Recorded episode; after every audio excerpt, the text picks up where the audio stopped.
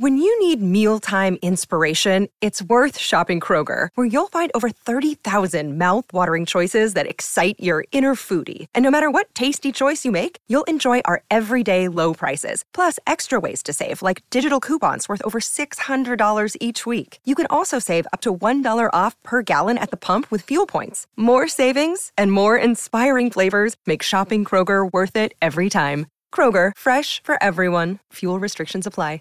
Real quick before we start the show, just wanted to let you guys know you can get the show two days early by joining our Patreon. Even for a buck, you can listen to the show two days early. Go to patreon.com slash analog talk, and we got a bunch of stuff over there. Check it out, and uh, yeah, enjoy the episode. Hey guys, welcome back to another episode of Analog Talk, a film photography podcast. I'm your host, Tim, I'm Chris. and today on the show, we have Jamie Swick. Hey, Jamie. Hi, Jamie. Hello. Hi. Thanks for having Of me. course. Welcome, welcome.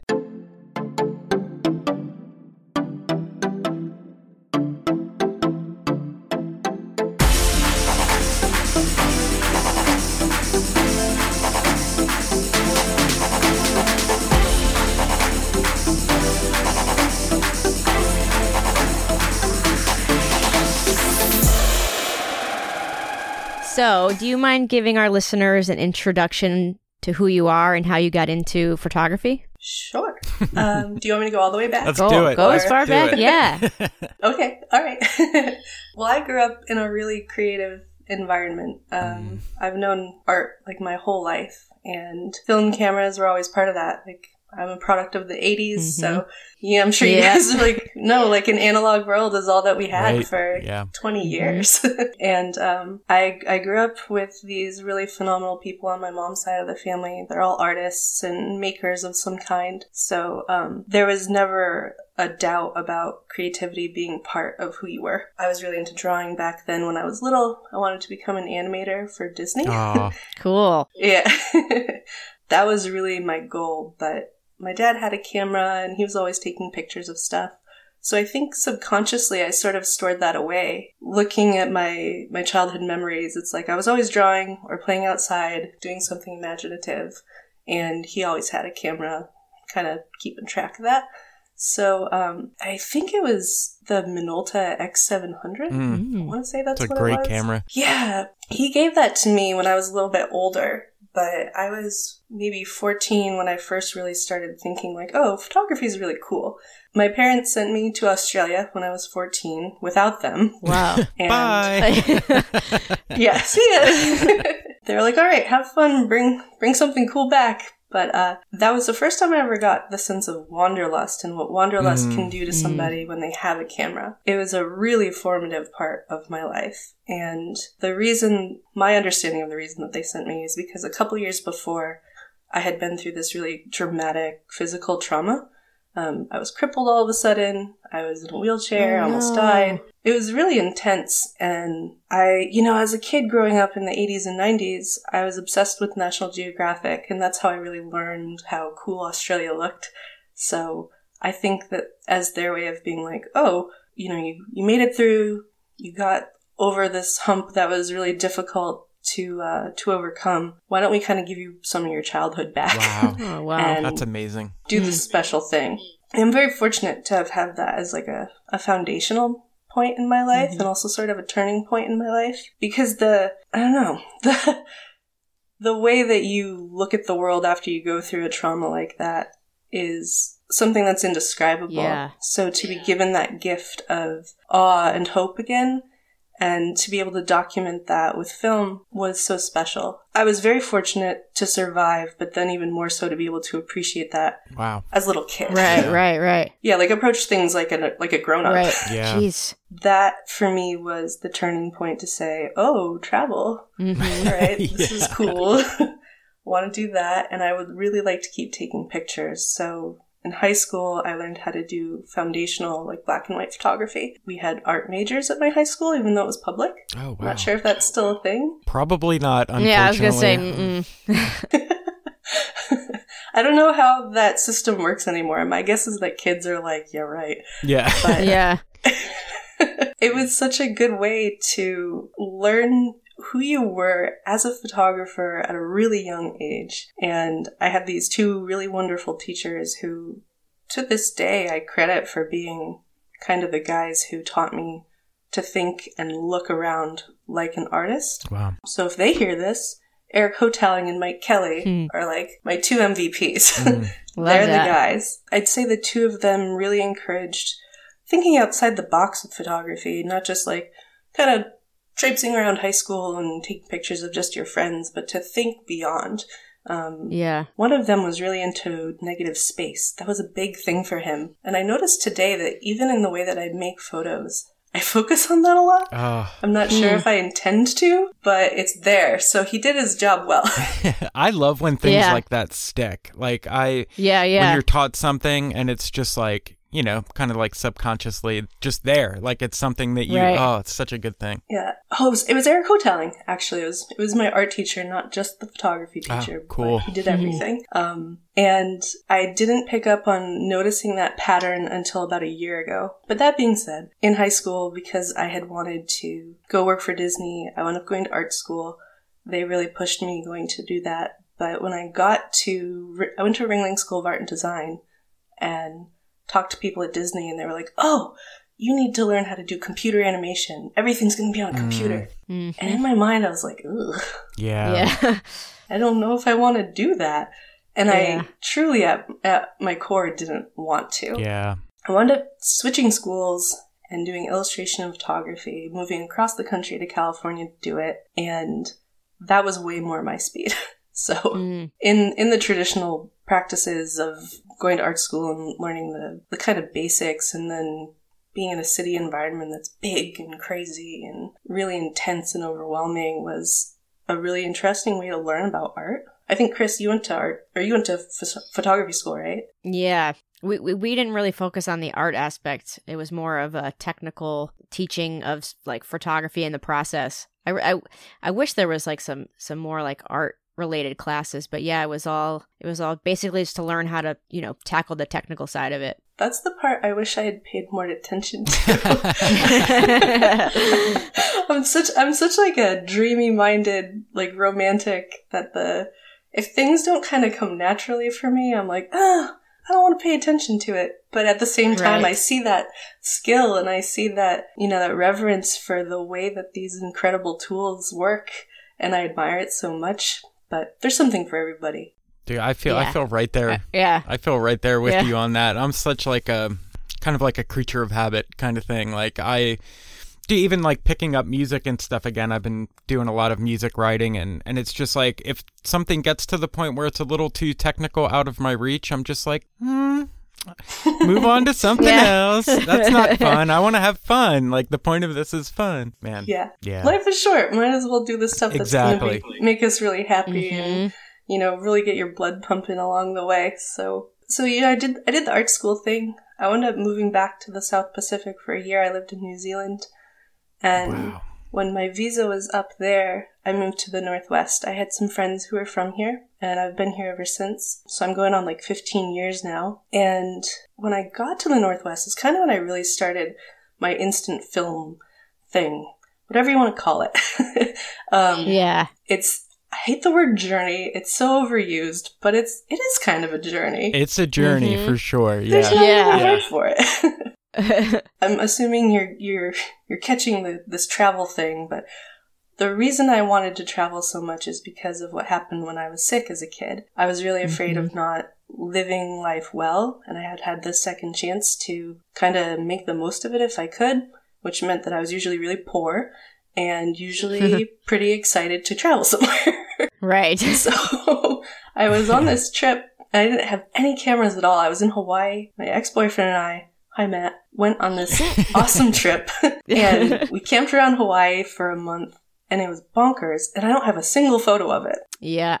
You know that feeling when you're Yeah. like, oh, why did I do this to myself? Right? Oh, yeah. So um, when we got back, my my kind of vow to myself was, if you're going to be doing this stuff, you know, it's not for anybody else really, but if you're going to do it, take pictures of it because you're going to want that later in life, no matter what age you are. It could be a year from now, it could be ten years from now. And I was like, hmm, what's the easiest way to get this done?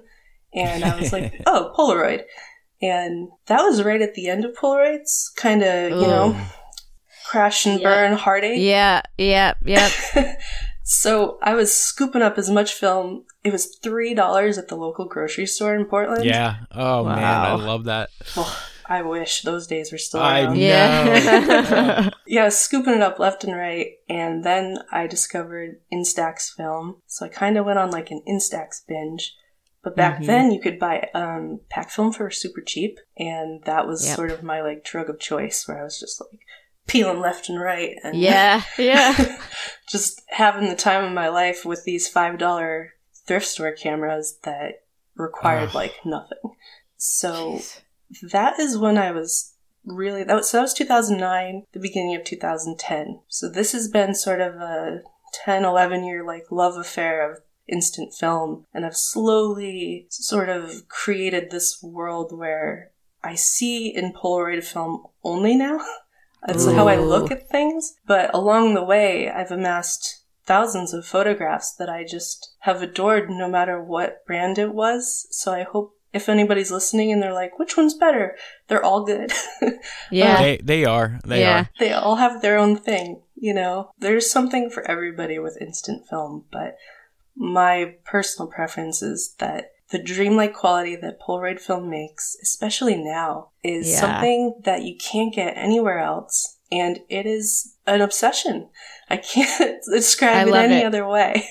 Dude, I totally get that. Yeah. The Yeah. obsession is is thriving in my little I wish I could take my camera off and show you the uh, summer of 2020 was like I am hoarding as much Polaroid film as I possibly can. Like I went I went crazy. you, you, were, you, were, you were like, I just dropped three hundred dollars on Yeah. Polaroid. I was like, Yeah. what? and that was that week. I was yeah, just like, yeah, yeah. I was just like, I don't. I mean, you know, when you have, like you said, you see in Polaroid, you Mm-hmm. know, like you you see, you know what that vision is, and I I do too. Like I love instant photography. I just feel like it's such a part of my like. There's always one in my bag, even though it was 31 degrees out today. I still shot. One SX70 shot, shoved it in my pocket, zipped up my sweatshirt, buttoned my jacket, Yeah. and kept my arms crossed while I walked home because I, you know, it's just what we do because that's how special it that come out? film. Oh, it was great. It was, um, it's just a building, like Oh. another building It shot. looks, it with looks the great snow. though. Black and white, or is Yeah. it color? It's black and white. Yeah. Mm-hmm. Oh, the Yeah, new film you is got- good. I- I've got to.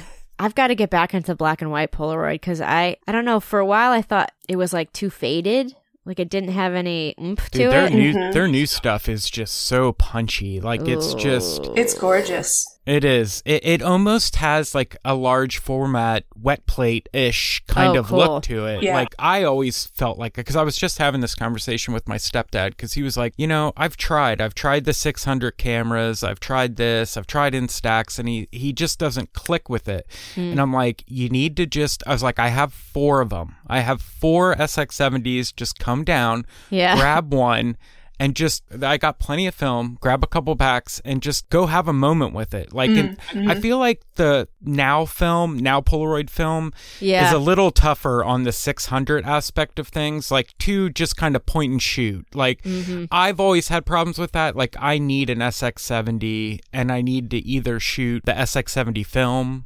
or I, I don't know. I just always have better luck with the lower ISO stuff. I I don't know what my beef is with 600. I'll I'll shoot it, but I don't know. I just love it. I It's love it. It's a different beast, though. You're right about It is. that. It is. It's, it's a different. Uh, I don't know. It's got a. It's got a crisper. I mean, usually like 160 is a pretty beautiful film across the board. Like Portra 400 yeah. versus six, 160 is like night and day, in far, as far as I'm concerned. But with Polaroid, I feel like you really see it. And Yeah, people are yeah. dedicated to just shooting SX70, and I see why. Mm-hmm. Yeah. I realized I only had like two packs left, so I bought. You know, they offer it's like one, three, or five on Right. the Polaroid website. So I was like, you know what? I'm getting ten. Like I'm going for it because the the SX70 color film. You know, we had uh, Shelby Diamond on the show forever ago, and she Right. does a lot of Polaroid stuff. And she said it when we were recording with her that that film is just different. The SX70 film is just different. And I never really thought of it until then. And now I see it. The colors, I just feel like the colors pop so much more. And I I guess it's probably just I mean mentally it's like grain is less in a lower ISO film, so maybe that's I don't know, but it it, it just hits different. It's it's mm-hmm. it's so beautiful. It's all I want to shoot. Just the other night, I was going down like an SX70 hashtag rabbit hole because. oh, I, that's I fun. Mean, you guys probably know how that is. I'm sure people listening yeah. know what that is. I was like, I have three three SX70s, all of which are broken right now. One of them oh, produces no. like really dreamy pink colors, so I'm not changing that on purpose currently. Yeah. But I was always stuffing it with 600 film, or yeah, with film in the in the ND filter, and, and mm-hmm. I was mm-hmm. like, ugh, these pictures look so much cooler. Like the color is just so much prettier. It's just pretty. I don't know a yeah. better way to describe it other than that. And it's cool when there's like an older person who sees me out and about and they're like, I have that camera in my basement and, you know, I haven't touched it in 40 years or whatever. No, you can't find film Can I that. have it? yeah, right. I think about that constantly. Can I have it? Just this morning, actually, I was out taking pictures of a cow and this old guy cruised up behind me, and there's all these ducks where I live. And he was like, Are you a birder? And I was like, Yeah, I'm a birder. He goes, Are you a birder with Polaroid? And I was like, Uh huh. He goes, Oh, those are obsolete. And I was like, Well, actually, they have film again, and it's really beautiful. And he's like, Ah, I haven't touched mine. And I was like, I gotta write this guy's license plate down because I yeah, need to contact you're like, him. What's your phone number? I'll come get it. so maybe, um, maybe that guy's out there, and I'll magically yeah. get whatever collection he's hiding. I love that. I love saying to people that, you know, oh, you could still get film for that. I mean, especially people say that a lot with every camera, but when they see an SX70, they it's either like I had one of those, yeah, my grandparents had one yeah. of those, my, and I'm just like, here, I like, I always just shove it in their face and I'm like, look at it, hold it, like, yeah, yeah, feel yeah. it, because you're gonna want to get it exactly. out. You know, that's what I want people to want to do. I want people to. Mm-hmm see that and go, what is it? Even if they're, yeah. they've never seen it before because it's a totally different experience and everyone is excited. Like across the board, universally, Polaroid does something to people that no other camera, I think, does. Yeah. It makes people feel nostalgic and it's mm-hmm. a very sweet sensation. Yeah, I feel, I always feel very grateful that the people that came together to create Impossible Project. We owe them so much. Oh yeah, we owe them so much as a community because can you imagine if if these ca- beautiful cameras were just useless? You know, yeah, like shelf pieces, shelf shelf queens. Yeah. ooh, ooh, just makes me like, ugh. I don't want to live in that reality. I can't imagine a world without it. And I know some people could hear that and think like, oh, please, it's just a camera, but it's a tool. It's a tool that you use to create. Um, it's something that uh, is like another limb for me, and I know a lot of other people out mm-hmm. there who feel as fondly as, as I do for them. And I I hope that the best success comes to Polaroid and everybody over there now, and everybody. Right. Right. Who's trying to keep things like Super Sense, like keeping pack film kicking. Yep. so, yeah, um, yeah. I'm gonna keep hoarding film probably for as long as I'm alive. Yeah, one hundred percent. Yeah. But in the meantime, yeah. So, do you have like a what's your what's your process? Do you have a, a like a, a, bunch of cameras that you use, or do you have one and that's it? Um, I have a lot of cameras. so cool. My, cool. yeah. I I started with you know like the the reporter was the one that I started with. Oh. For mm. pack film, and I've kept that around for a long time. I've got a lot of land cameras, but currently, I guess in like the pandemic year of photography, my go-to has just been the SX70 and my SLR 680, but I have a closet in the hallway here. It's just like a whole shelf just of cameras, and I'm like, I have an idea for you and you Ooh. and you. but and and with all that hoarded film, I also have ideas in the back of my mind about how I could make everything come to life. But that's another story for another day, I think. I live very rurally. I live on the coast of Oregon, and mm-hmm. it takes about 20 minutes for me to get down to the water, but along the way is a really beautiful drive and getting from you know, home to where I'm trying to go for the day usually involves just kind of very slowly driving around rural roads and looking around. I spend a lot of time going slow and just looking.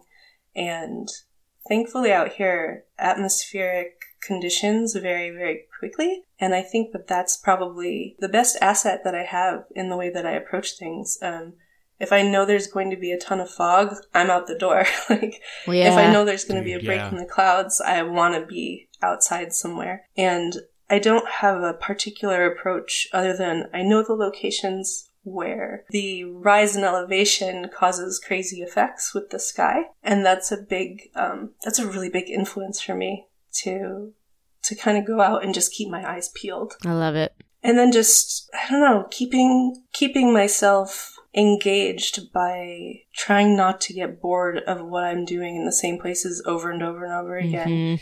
is Yeah. something i've had to add to that sort of i don't know approach i guess you could just call it an approach like leaving the house not setting myself in stone has been super helpful because when i do that i get really upset and i don't take very good photos and um, Mhm. Leaving myself open to be like, what happens if we go this way today? And that's been the one blessing of like the pandemic is that I've had time to do that and I've been afforded the opportunity to build that skill really well. I was gonna say what you said about like going the other way is like such an important thing because I, you know, I've always I get stuck in my head and be like, well, I can't go that way because I don't know where it goes, or like, you know, just getting out of your own way is like a huge thing. Like, just go the other way and see where that leads. You know what I mean? Yes, oh, you said it perfectly. Getting out of your own way. It's so Yeah. easy to just um, be uh, stuck in a habit or to think like, oh, it won't be worth it or Mm-hmm. it's gonna, there's gonna be X, Y, or Z outcome. And usually those are in our imagination. Yep. Yeah, yeah. and those things wind up missing all sorts of wonderful things that could happen. Just this morning, I was like, ugh, I don't want to do this. What am I doing? It's cold, Mm-hmm. but the sun is going to come out. And I took like 20 pictures and I, they all came out great. if I had just not, or if I had listened to myself in that way, yeah. I would have been really disappointed. And I saw a ton of animals and it was really lovely. I think of that every day when I I take I try to take a daily like a daily walk, you know, and even if it's just 30 minutes down to get a cup of coffee from the mm-hmm. convenience store and walk back and I almost had myself convinced today that I didn't need to. And then I thought about it. I was like, man, yesterday, yesterday I had one of those days where it was just like I could have taken 30 shots. I probably did of the same stuff that I always shoot, but it was just like the music was right that I was listening Yeah. to. It wasn't absolutely freezing Yeah. and the sun broke, the clouds were moody. You know, I was just it's just crazy like how it all just changes, you know, if you just kind of let go and let yourself I remember Chris, you were just not too long ago. I don't know if it was when you got when you got your Leica or maybe it was before that you were just like I don't want to shoot palm trees. I want to do something different or something. I forget what we were talking about. And I was just like, "Damn it, just go." Like Yeah. just go But- and do I will photograph palm trees forever. uh, that's Please I- do. You know? Same. You know? Yeah. Yeah. I think LA is, is like the palm trees are like to like northwest fog photos where I'm like, I just can't get enough. Yeah. Yeah. and then it's like it comes to a point where you're like, all right, I have this palm tree. I feel like I gotta find another palm tree. Maybe I'll do a zine on just palm trees. I don't You know. should. That would be awesome. I would love that. Please that. do. I'm a big fan of like solo ideas, like a monograph for zines and books. So Yeah. Ooh, okay. My wheels are turning now.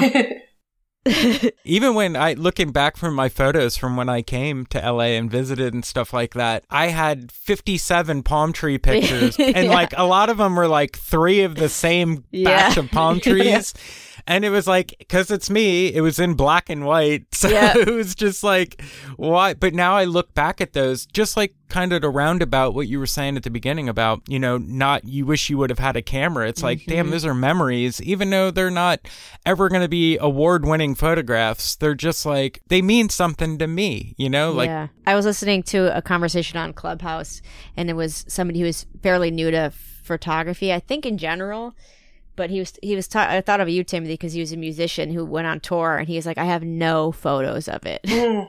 because I just wasn't into photography. I didn't even like if I could go back in time, you know. And I was like, oh, that's rough. That's that's my biggest regret. I mean, Yeah. I did that for like 98 to 2008 or something like that or Wow. 2007 not i have three shows on vhs and they're Yeah. like mediocre not even good shows zero pictures some pictures that were given to me that like mean a lot to me that but i didn't take them Yeah, yeah. imagine like That's what he said. He's like he has some some pictures because somebody else had took them, but he he like I didn't document it, and I was like, Yeah. ah. I just wish I would have been in that headspace then. Yeah. Like I I wish I had just hearing like Jamie's story of like school and art and Mm-hmm. it being like like I didn't have that and like it bums me out because I've always wanted to be that guy that was like went to art school and did this and did that and I wish I could be more um poetic with my art, you know? Yeah, like I wish I had the words to express what I'm feeling, but I don't. So I do the best I can with twiddling on a guitar and pushing a button, you know, and Mm-hmm. that's the best I can do. And it, it really satisfies that, that itch, but I always wish I was like more romantic with it. Like I had the words, like, I don't know. I don't know. I, I don't know why I'm crying right now. There's a lot of crossover, I think, between like the. So I grew up as like a punk kid, and I think a lot of people today would be like, "Really?" but um, like, like I, I understand that world really well. A lot of my friends were in bands or like tour managers, and everyone I've talked to as an adult is like, "Man, if we just had more pictures." And not just from other people, but for themselves. So if there's any young musicians listening wanting to travel in like a post coronavirus world, yeah. bring a camera. It's gonna make you really Yeah. psyched. you can use your phone, but bring a camera. yeah. hmm Or hire your best friend that you know is like completely exactly. obsessed. Bring somebody with on tour. photography. Yeah. because that's that that's what I was gonna say when we were talking about that is that um, I saw one of my favorite bands and two days after we saw them they posted on Instagram or maybe they were on a podcast or something like that I forget but they were basically like we would love to document like one of these lengths of our tour and I remember this is right before Corona and all Mm-hmm. that stuff happened and I was like I will do it for free Yeah, like I yeah. love you Feed guys me. like like Just feed me. yeah Ju- no, just give me a seat. Like I would love to be a fly on the wall for these Yeah. guys because I I've just looked up to him forever, and I just remember like he liked it, and I was like, I'm in, Yeah. I'm going, I'm on tour. yeah. But that's uh when when this whole thing settles down, that's definitely something I I. Kind of like how, not to put myself in your situation at all, but I, I had like a, a health scare Mm-hmm. at the beginning of the year, and I'm kind of at that stage where I was like, I'm ready to live. And then it's like, we can't go outside. what's what's so un- it's so unfortunate Timothy because it was like literally right right before Oh, Yeah. right yeah. before so you like got better and then they're like oh go in your house Yeah. Yeah. my gosh. Oh man. Yeah. I'm trying to I'm trying to keep that flame lit. I keep like putting my hands over it so yeah the wind doesn't blow it out. but- We'll we'll get there, and you'll be so happy Yeah. to get out there and make photos and see different stuff. I think people are going to rejoice whenever the day comes. oh, it's Yeah. gonna be it's in it's five gonna be years, something else. We're gonna be psyched. Definitely. so Jamie are you strictly Polaroid now is that your medium or do you do like 35 or anything else I I do shoot a little bit of everything. I just don't really share it very much anymore. mm-hmm. So with Polaroid, I found that I feel like myself with it. Like I know myself with these Mm. tools and with this film, which has taken a lot of effort and a lot of money. And I Mhm. love that when I invest myself into it, I get a reward back. And yeah it's lucky that it's just something that's takes 15 minutes to an hour for me to tell. but um, yeah. but I, I still really love to bring my Instax cameras around, and I have um, Nikon, or not Nikon. What am I saying? I've never owned a Nikon. oh, Canon EOS 1V. oh that's a great camera hmm I love it. I love that I can have so many great lenses available to me, and for um, you know a, a pretty affordable price, get some film developed from that.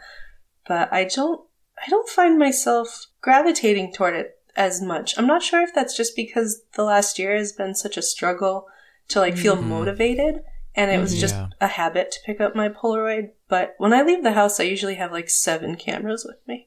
yeah yeah It takes we forever know to that leave game the house. Ditto. yeah I feel like Man. Um, the instant gratification probably was the the motivation for that. I've been going to like a one hour lab because I'm like, I just want my happiness now. Like, I just want, I don't want to wait. So I get that, like grabbing the Polaroid because you can be like, ah. Moving out to the country too has changed my relationship with my my 35 because in Portland I could just walk down the street and probably get it within the next day or two. And now I have to Yeah. like either drive it back to Portland or I have to mail it, wait for them to be Mhm. uploaded, and then go get my negatives. And there's more of a process to it that I find myself reluctant to participate in. And I have, I actually just mailed them yesterday like seven rolls of film from two years ago. And I was like, oh, how embarrassing. Like, these Ooh, I bet that'll be film fun to see what's see what's on it though. Well, you know, the funniest part is like, I know where they're from. We were in Mexico for an art residency at the end of 2019, and it's like all the pictures. How could I be at an art residency and not get my film developed? it's an embarrassment. So I'm very excited to see them though. I know. I, I've been I've been holding off. Thankfully, now we develop once a month with our Patreons and stuff, and it's Mhm. At least I have that because I'm so behind. Like I think I've turned into. I used to shoot for the final product because like I loved the developing process and I loved getting the image and going through them all and then going through them again and finding more pictures out of it. And now I've just turned into like a button pusher fiend. Like I just love like oh I gotta gotta gotta gotta get get and then. That's so I'm- crazy to me. Because because I'll finish a roll and drive right to the lab. Like, dude i have stuff sitting from I, I i i probably knock off like three or six every time. I have so many rolls from living in franklin still that just haven't been developed. One it kind of hurts a little bit to see them because hmm. i miss it. And two you know i I keep jumping ahead to the newer stuff. Like I know there's a mm-hmm. shot on there. I have a roll sitting right behind me, and I'm like, there is a money shot on that, and I need to see it. And I'm gonna skip the 50 that are in there that need to be because when I when I got my Leica, man, I was shooting a roll and a half. Support for this podcast and the following message come from Corient. Corient provides wealth management services centered around you. They focus on exceeding your expectations and simplifying your life. Corient has been helping high achievers just like you enjoy their lives more fully, preserve their wealth, and provide for the people, causes, and communities they care about. As one of the largest integrated fee only registered investment advisors in the U.S., Corient has deeply experienced teams in 23 strategic locations. Corient has extensive knowledge spanning the full spectrum of planning, investing, lending, and money management disciplines. Leverage Corient's exclusive network of experts to craft custom solutions designed to help you reach your financial goals, no matter how complex they may be. Real wealth requires real solutions. For more information, connect with a wealth advisor today at corient.com. That's C O R I E N T.com. Corient.com. American Giant makes great clothing, sweatshirts, jeans, and more right here in the U.S. Visit American-Giant.com and get 20% off your first order with code STAPLE20. That's 20% off your first order at American-Giant.com, code STAPLE20. At least a roll a day. Oh, like I was wow. just going out and hitting the pavement and going and going and going. And now I'm I think I'm more into composing and pulling the trigger rather than the fire. I don't know when that switched. There has to be But a I word used to for be that. all about what's that? Oh, I said there has to be a word for that, like some Yeah. some like Yeah. beautiful like Norwegian or German word that means like the urge to make the photograph that you can't deny. Yeah, Mm. yeah. Oh, I'm sure there is. I, w- I wish we had a translator or something. if there isn't one, we should really hop on that. I think we could do a lot for the world. But it's kind of reminds me of like you know I hate to talk about Vivian Maier again on the show because everybody knows I'm a fangirl. but That's she all right. she did the same thing. Essentially, she shot all this work, didn't develop it. They, they found like yeah. tons and tons and tons of rolls undeveloped. That's like a gold mine. Oh, I know. Can't even imagine Literally. how cool that would feel to like be like, oh, I'm gonna develop it now, Whew, K- k- Yeah, Right. whoever job that is, like, ugh. right? Man, I don't know. There is something about like waiting to see it though. Like I I do appreciate these these times of taking it slower and waiting. I, I'm not years yet. I haven't gotten to the years point, but I don't know. There's just something like, oh yeah, I remember that. I remember what I was thinking when I was doing that, like kind of thing that I mm-hmm. never felt before because it was always a rush. And it's funny because I I preach about shooting film. It's just like everybody needs to shoot film, shoot film, film, film, and here I am basically shooting a roll, developing a roll, scanning it, uploading it. It's like why would I even shoot film if I don't want to enjoy the process of it. So I've kind of just really tried to slow down on that end of things. Just this morning, I was thinking that exact thing, actually, and kind of to tie back to Chris's question about other types of film that I use. Um, I I noticed that I was getting really eager to just be like, "There's one roll and another and another," and I was like, I could just use my cell phone if I'm not going to be, if I'm not going to like actually invest my time to get it developed and see what came of it because I was so excited to make it in the first place. What am I doing? What do I need to change here to make this feel more like it is an exciting process through and through? And I think that is a kind of a almost like a deterrent now that I'm like, oh, I developed a, sort of a bad habit for myself. Um, because I would lose rolls of film too, which is an maybe one of the worst things that a person c- could do after you spend so much time and money on it and like the emotional part of it too. But there is something to be said about getting film back, you know, whether it's weeks or months, in my case, maybe years, um, and being re- and being transported back to that moment. And that to me is something you really don't get with digital. That's like the most special, um, transcendent thing about this this approach mm-hmm. to making photography happen that is so beautiful. I think that's what keeps a lot of people going too. Yeah. It's like Yeah. the mystery almost. Yeah. It's so good. I'm such like a grandpa with a digital camera or my cell phone now too. Like I'm like, how does this thing work? I'm like the guy that's like I cannot take a good picture for the life of me with my iPhone and I don't eh, not that it's not capable of of it. I just my brain forgets that, you know, I zoom with my feet and like if I if it doesn't fit in the frame, I need to back up. Like for some reason when I'm holding my iPhone, it, just the other night when it was snowing, I was like, "Oh, this is gorgeous. I'm going to take an iPhone photo." And I was like, "I cannot. I don't understand like if I had my, you know, RB67 or you know something it would be a whole heck of a lot easier. I don't know why i don't know. I, I rem- think i broke broke that part of my brain somehow. I remember when digital photography was starting to be a thing. I was still in high school. Maybe it was after high school. But remember how people, when you held your phone like that, Timothy, it's reminding me like digital photography was like this. Mm. yeah 'Cause It still Yeah. is. People would hold it away from their eye, and that to me was so f- such a foreign concept. And I was like, I will never do digital. LOL, I totally did. But I was just like, why are they holding a camera like that? I, I don't. How could anybody do that? You know? yeah it's so weird yeah i feel that way with the with the zv1 too like the the same like vlogging camera that we have Mhm. Yeah. because i'm used to the rx 100 i think is what they're called they have a like an ev uh electrical viewfinder evf that's what they're Mhm, called mhm. and i could still put it up to my Yeah. eye Yeah. Yeah. with the ZV1 you don't have that option so it's just like I it feels weird to to shoot like that Mhm. I I get that I totally get that yeah. I went into a camera store once years ago. I don't remember what I looked at because I've never been a digital person. I like I'm such a purist and I was so cheap that I was like, well, I'm just going to use film cameras, but I went into this this really nice place in Portland and I picked up some camera and actually held it up to my eye and the guy was like, "Oh, you shoot film." I thought that was so Yeah, interesting yeah. cuz I had never really stopped and and paid attention to the fact that so many people are looking around with just this wacky screen in front of them and then it, it changes the relationship um, in the body and i sort of wonder how Mhm. that transition uh, works for people i don't know i'm so interested in like the the emotional intimacy of having a film camera you're either looking down through it or you know Right. holding it up so close and there's sort of this detachment with the digital realm that makes me wonder about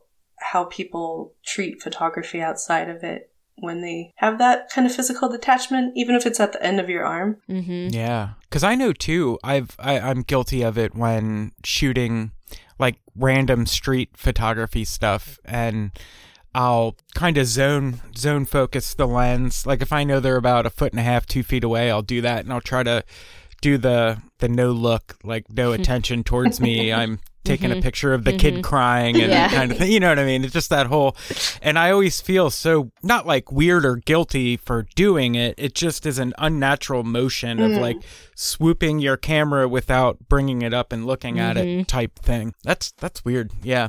and usually those photos never work out. I probably have about two. It's like I got their feet or the top of their head or something. You know, it just doesn't work. Sometimes you got to fire it off because you're just like, if I get it, I Oh, get yeah. it. If not, I tried. You know. Yeah. I have a I one last note on that. I have a really good photo. I'll have to maybe put it on our Instagram stories once this comes out of I did that. There's an old man walking with a cane with a big dog and the guy next to him saw me bring the camera up to like quick snap and his middle finger finger's like oh, up in the air like he's and I caught it right at the point where the guy's like like you're a dick for taking that picture and I was like I didn't even see the whole thing happen. And years later, I'm like looking back at the photos and I'm like, he's flicking me off. like, that's amazing. That's, I that's love great. that. that's sort of Yeah. a dream. Yeah, that's the thing about street photography. I have to get better at just being like pop and then be like bye and just keep walking and be like he's mad. I don't. I don't care. know how people do it. I don't know either. I mean, I love doing it. I, I ran around Franklin for, you know, seven or eight years doing it. And it's like, I think of that now, like when, when things start opening back up again and I can be around people and Mm-hmm. do that, I, it's going to be a minute until I get my, It's a little rusty. you just got. You'll Yeah. get. You'll get it back. Man. Jamie, I wanted to ask you one last thing. Well, not one last thing, but I wanted to ask you is, is there any sort of end goal with all of your Polaroid work? Because I love looking at your Aw, Instagram. thanks. Yeah, it's, same. It's gorgeous. Do you have any like book ideas? You trying to do any sort of. oh yeah. Oh, yeah, yeah. Yeah. of course. Yeah. Of course. so I have a book that I just finished making. I've self-published it because it was such uh, an intense, personally, it was a really intense project. So when I was down at the art residency in Mexico, I had this whole idea. It actually touches on the whole, you know, kind of street photography thing, but I had this whole idea about what I was going to make down there. And it was a total disaster. The time I spent in Mexico was a very tumultuous experience. I'm really happy that I went there and I learned a lot of lessons about photographing because I didn't get to photograph what I wanted. And what I did do Hmm. is collect all these photographs of what I didn't intend to photo, like to go find. Oh, So wow. my first book Yeah. um, should be it should be here in my in my hands on Friday. I'm really hoping. Ooh. I'm really excited. Um, it was a serious labor of love to make this thing. Um, I think it's turned out really beautifully. The colors are really vibrant. You know, it's it's Mexico and it's Yeah, colors yeah, yeah. everywhere, and it was so incredibly hot and bright that I couldn't not make photos while I was there. So the photos that I made Yeah. are my first collection and that's going to be my first book but ultimately i'd like to keep making books i think that's one of the best ways to interact with photography if, if Yeah. you're not Yeah. actually making it yourself or at you know a gallery or at a museum you get to hold this really intimate object in your hand that has a lot of intention behind it and it's probably one of my favorite things to spend money on is is like the people I admire the most making books, whether Yeah. they're older Yeah. or Dude, newer. Same, Yep. same here. Yeah. So I don't know what my next collection will be, but there's a lot of kind of projects in the back of my mind that I just need to be able to travel to create. And Yeah. I'm really interested in the desert Hmm. as sort of a as like a, a duality with the way that I live by the sea. And Hmm. like on my website, I just have like the sea and the desert, and I only have a few desert photos from a couple years ago now. But um, I'd like to go back there. I have a ton of FP100C film, and all this expired um, 669. And I want to take those down there and make a book just about that. So fingers crossed.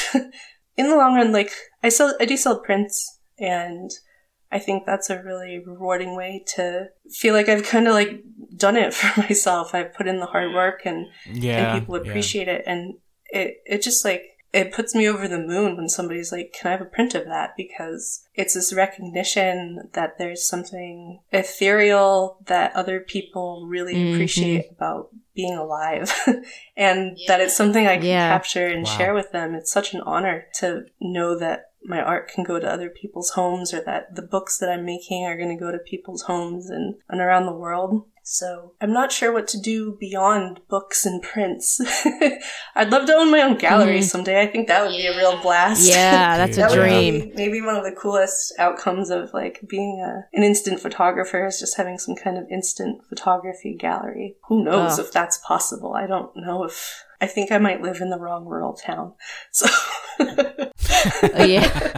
I know it's like Uh. there's because of the I mean this is kind of sad. I don't want to end on a sad note, but like a lot of spots in LA that were like little shops are all closed now and right on Sunset when I look at them I'm like this would be a great gallery space. This would be a great little lab space. So it could ha- you know, I hope that out of all this sadness people will be able to bring art and stuff like that into the into the to the world because there's so many spaces and hopefully will be opportunities once once this thing goes away. I hope so. I think the one thing that's really carried me in the last year is like I've been so overwhelmed by not only the support that people are showing needing art, needing photography, realizing Mhm. like photography in particular, like you don't have to be an artist to be a photographer and it's not vice versa in any way, but like if you want to make photos of what's around you because you're recognizing that life is very fleeting and there's something to be said about having a tangible object to remember something or someone by that it's so many people are like that's at the forefront of their minds and it gives me so much hope when i hear that you know and people are like oh i bought a polaroid because i saw you were out shooting your polaroids and da da da and i like you know took one of my grandma and my girlfriend and whoever and my dog and you know you look back 20 years down the line and like that is the most precious gift that you can give yourself and if the pandemic is something that's causing people to think that way, that's maybe one of the best possible things that could have happened to humanity. right. It, it fills me with a lot of love to know that that is important to people. And I hope that with that kind of energy, they can turn it towards recognizing that there's value in this beyond just taking it at home or taking a hike or going on a walk. And that art does have a place in society and, and as part of the human experience. And, and it's worth celebrating. Mm. So well Man. said. Holy Yeah. smokes. That's That great. was really good. Yeah.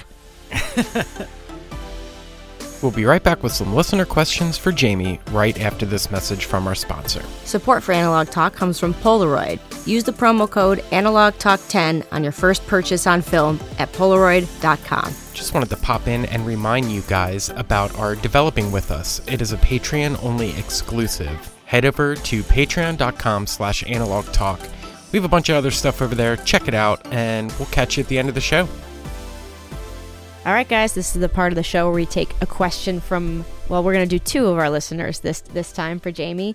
This question comes from TJ Armstrong, and they ask, "What is your process on how you scan your Polaroids? Do you use a flatbed scanner?" This is a very frequently asked question. I need to put something on the internet to help people, I think. But I have, I'm looking at it right now. It's the flatbed Epson V500. And it's, as far as I'm concerned, a phenomenal art scanning and photograph scanning tool. It can be a little bit pricey up front, but I do think it pays itself off if you're using it frequently. Mm-hmm. Um, so Definitely. when I scan, I scan in uh, two different ways. I'll scan JPEGs and I'll scan a TIFF and I'll scan in at 300 DPI because that's how I like to upload things to the internet. And then 600 if I'm Mhm. thinking about maybe printing something down the line. If I have a photo that I really fall in love with that I'd like to print for myself, I, I usually will do 1200. Um, I don't think that's necessary Mm. most printers like online printers for instance if you're not going through a really good shop will take like a 3 or 600 dpi image and, and it'll look great but um, i scan in i don't use the epson software because it's an older model and i couldn't find it for my new computer so i just use image capture on my macbook pro and it's a Oh, great good to know. alternative i Yeah. find it actually for me is a little bit better than the old scanning software that I had from Epson. And um, I just scan them straight. I don't actually edit anything. I'll bring them into Photoshop and I'll crop them down. Occasionally, I need, usually when I put them in, I don't use a scanning adapter. I Yeah, just yeah. Um, place them down on the glass and kind of let them get in there. They get all wonky. So I usually have to rotate and then crop and then we're good to go. From time to time, I do notice that I need to brighten with the frame because it can look a little bit muddy. And I think that's because the scanner is a little Yeah. bit on the older side. But otherwise, they're straight out of Mm-hmm. the camera and straight out of the scanner. It's cool. Yeah, they're they're a good size too. It's it's you can really get the detail out of it when you scan them. It's always so tempting to like brighten them up if they're a little underexposed. I was like, make You it know, just look a people little want to do that. Like, people should. It's like what makes you Yeah, feel good. I know. Like, if you're gonna, if you're gonna feel like Yeah. really psyched that your photo benefits from a boost of brightness or contrast, I think people should. And like, I might be an analog purist, but Definitely. I think Yeah. what makes you feel proud of that work is what's going to speak for itself. So go for it. Love Yeah, that. good answer. Yep. All right, we got one more for you. This one comes from subtropical underscore trash, and he wanted to know how might your style slash approach change if you lived in a more urban sh- slash Boy. city environment. I knew he was going to ask a question, and I didn't know it was going to be this tough because that is a tough question. I lived in an urban area. I lived in Portland for about 14 years. And in college, I was in San Francisco, which I recently unearthed the Polaroids from. They were all Spectra and they look like garbage. I was not good at it.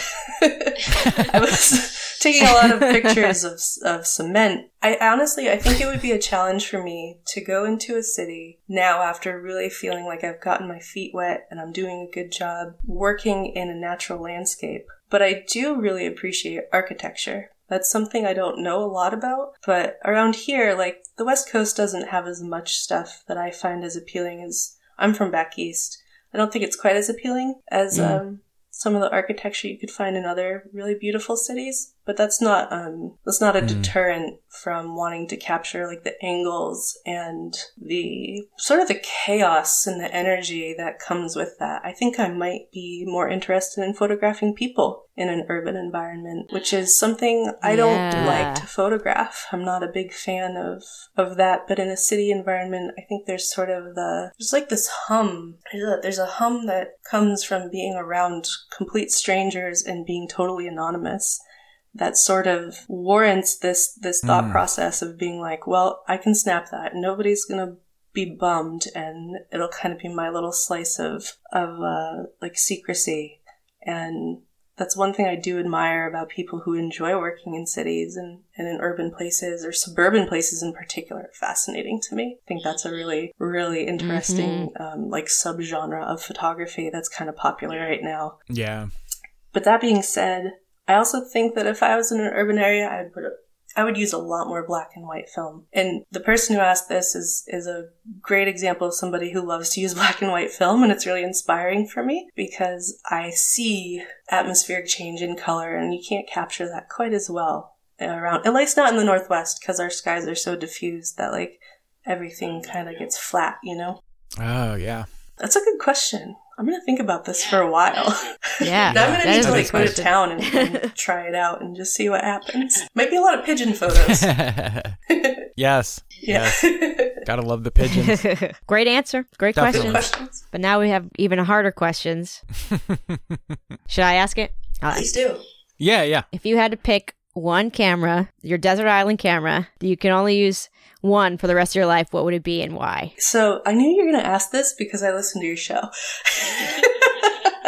and I was like, man, what camera would it be?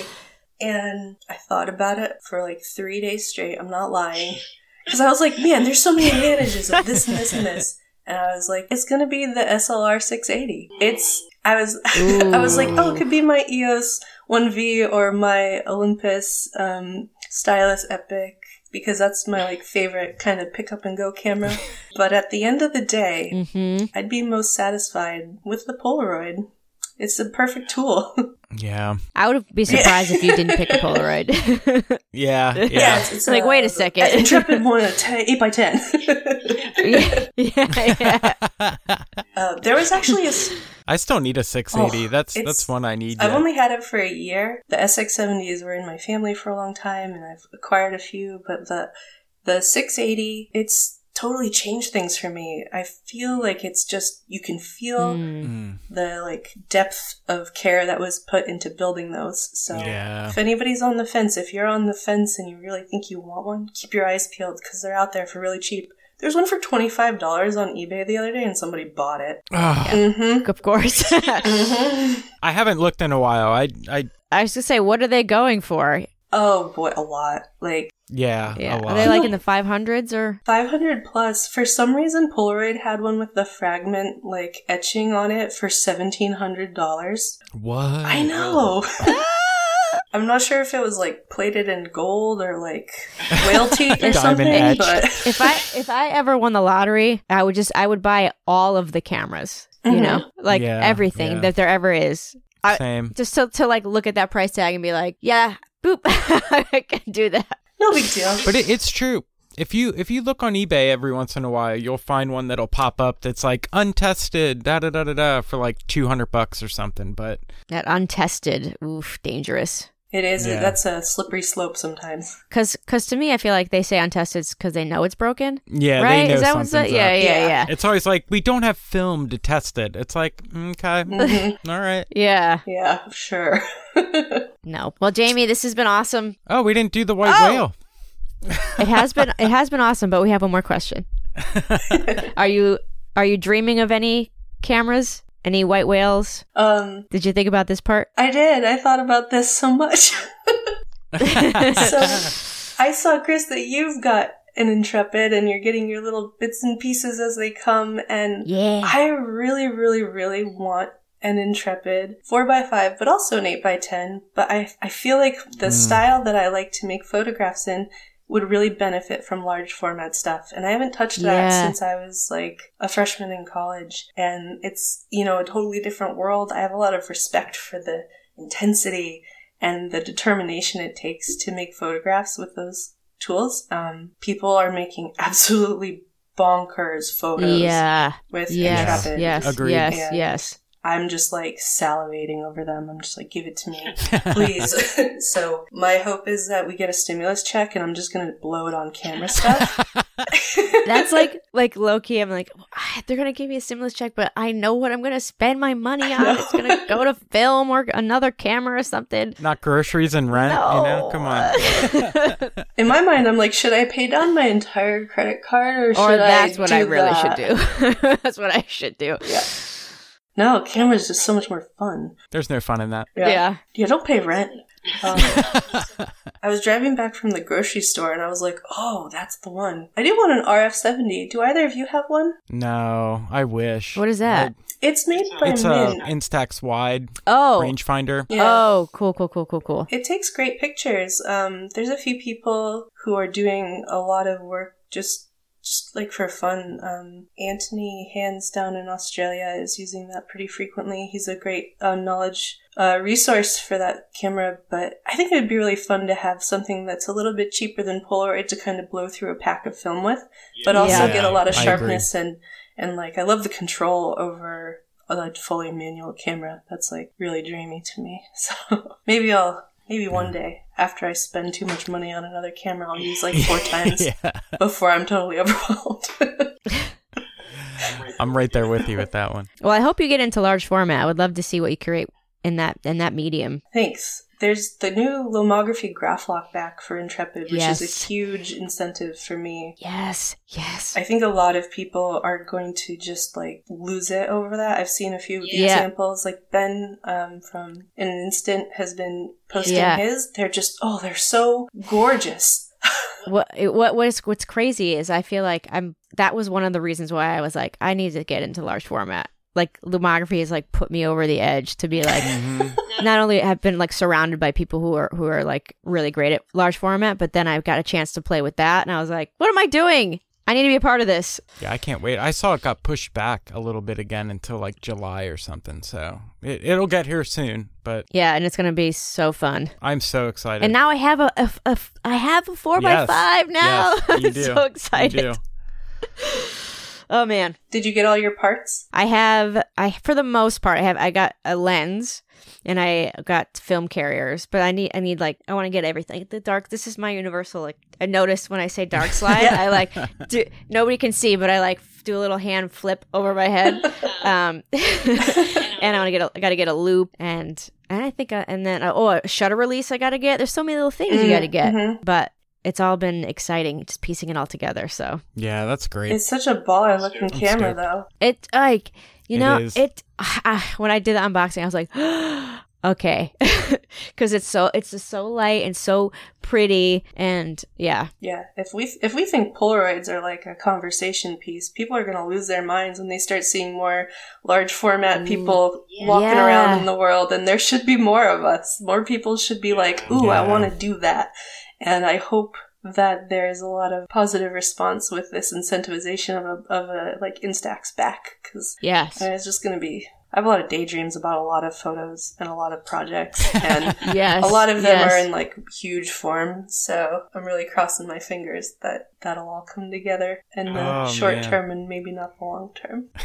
it's that's almost like the best part of it all, right? Like I, I, I like long term life things. Like I can't wait to photograph my kids, you know, and like do I can't wait to like. I was talking about somebody asked if I have any more zines in the works, and I was thinking about like what if I did a like a book would be like a life goal, and now I was Mhm. like, oh, I have I a saw life that. goal now because I said it, you know, like and it's just it's just not, never ending, and I just it's just you know amazing, Well, the cool thing is like positive manifestation, you know, like yeah, you Yep. want it, you say it out loud, you give it to yourself, and I don't know what's happening in the cosmic universe, but I do think with photography it tends to come back to us. Positive intentions, you know. Yeah, and also like the the large format thing, I kind of mentioned it in, in my video. It's like I it was on a I put it on a pedestal for some reason. Like I was like mm. I'm not I can never do that. That's that's like for the the really good people, the really professional people. And you know, thankfully like Intrepid makes it more affordable obviously, so that that isn't the barrier, you know, but it was a barrier in my create. Like I didn't think that I deserved. I don't know. It, I I didn't hmm. even realize I felt that way until I was like opening the box. Yeah. You know, wow. So there's just like any advice to anybody: open yourself up to the things you think that aren't. You know, like try Mhm. try it, try it. You know, Yes. if it's not for you, it's not for you. But nothing is like unreachable. If that if that if I'm making any sense, guys, I'm sorry. Absolutely. You are. yeah, Totally. you know, like yeah. hmm Every, everything's a- attainable. Uh, you just have to put one foot in front of the other. And yes, it's as simple as that. Sometimes it can feel really overwhelming. I felt very similarly, Chris, about large format stuff um, for a long time. And then I was like, oh, that's really my own undoing. There's no reason to miss Mhm. out on this really. This really special way of, of capturing time. Like, film is magic as far as I'm concerned. yes, And Agreed. to get something so big out of it is like mind Yes. bogglingly cool and we can make that happen within ourselves so i can't wait to see what you do i'm so excited ah, thanks. I'm like, Yay. ugh, ugh. so good. Well, do you have any other questions for Jamie, Timothy? No, I, I, think, this has been phenomenal. I feel I'm like. I'm like Jonesing now. I'm like, ah, fired up. yes, fired up. i know i like want to go take pictures it's dark out but tomorrow I know. Well, where can everybody check out your work, Jamie? Um, you have a website, Instagram, all that stuff. i do. I have a website. It's jamieswick.com and on instagram it's just at jamieswick. And um, next week i'm gonna load my book if people are interested on Yes. online. And um, it's gonna be awesome. It's like 50 photos of polaroid in, in color. I'm so psyched. Oh, yes, so let good. us know so we we'll we'll like put the in our stories and so people Oh, can swipe up and get it. Amazing. Yeah. Oh my god. that would be so cool. yeah, I just I don't use any other social media stuff, just those, but um, I'm on there a lot, so if anybody ever has questions, feel free to shoot me a message and I'm I like to talk Polaroid. Yay. Timothy, where are you? All right, guys, I'm on Instagram. It's at Timothy Makeups. I also make film photography related YouTube videos. Easiest way to find it is go to the search bar, type in Timothy Makeups. You'll find a bunch of stuff there. Chris, where are you? So I'm Chris B Photo on Twitter, Instagram, and YouTube. We're Analog Talk Pod on Twitter and Analog Podcast on Instagram. And we have a fun Facebook group you can join and share stuff and talk to each other. We're on uh, Clubhouse. Yeah, we are every We're- Wednesday. We're trying to come on Clubhouse more often, so I guess we announced those. But you'll see us. Yeah. We'll be there. Come say hi. Come We'll talk. be Come join our jo- join our room. Yeah, that's Yeah. it. Jamie, thank you again. Thank you. Thank you. Thank Thanks you. Thanks for having me. It was so much fun. awesome. We'll see you guys in the next one. Take care, guys. Bye. First off, Chris and I would like to thank Jamie for coming on the show. It's great getting to chat with you, learn about your Polaroids, how you got into photography. It was such a good time. Thank you, thank you, thank you, Jamie. Guys, that's going to take us to Patreon. Head over to patreon.com slash analog talk. Like I said at the beginning and the middle of the show, we have a bunch of stuff over there. We started doing our Sunday, it's the third Sunday of the month, developing nights. It's a lot of fun. It's a Patreon only exclusive. We do have a bunch of other stuff over there, so head over and check it out. Guys, that's going to be it for this week. Thanks for listening, and we'll see you soon. Later.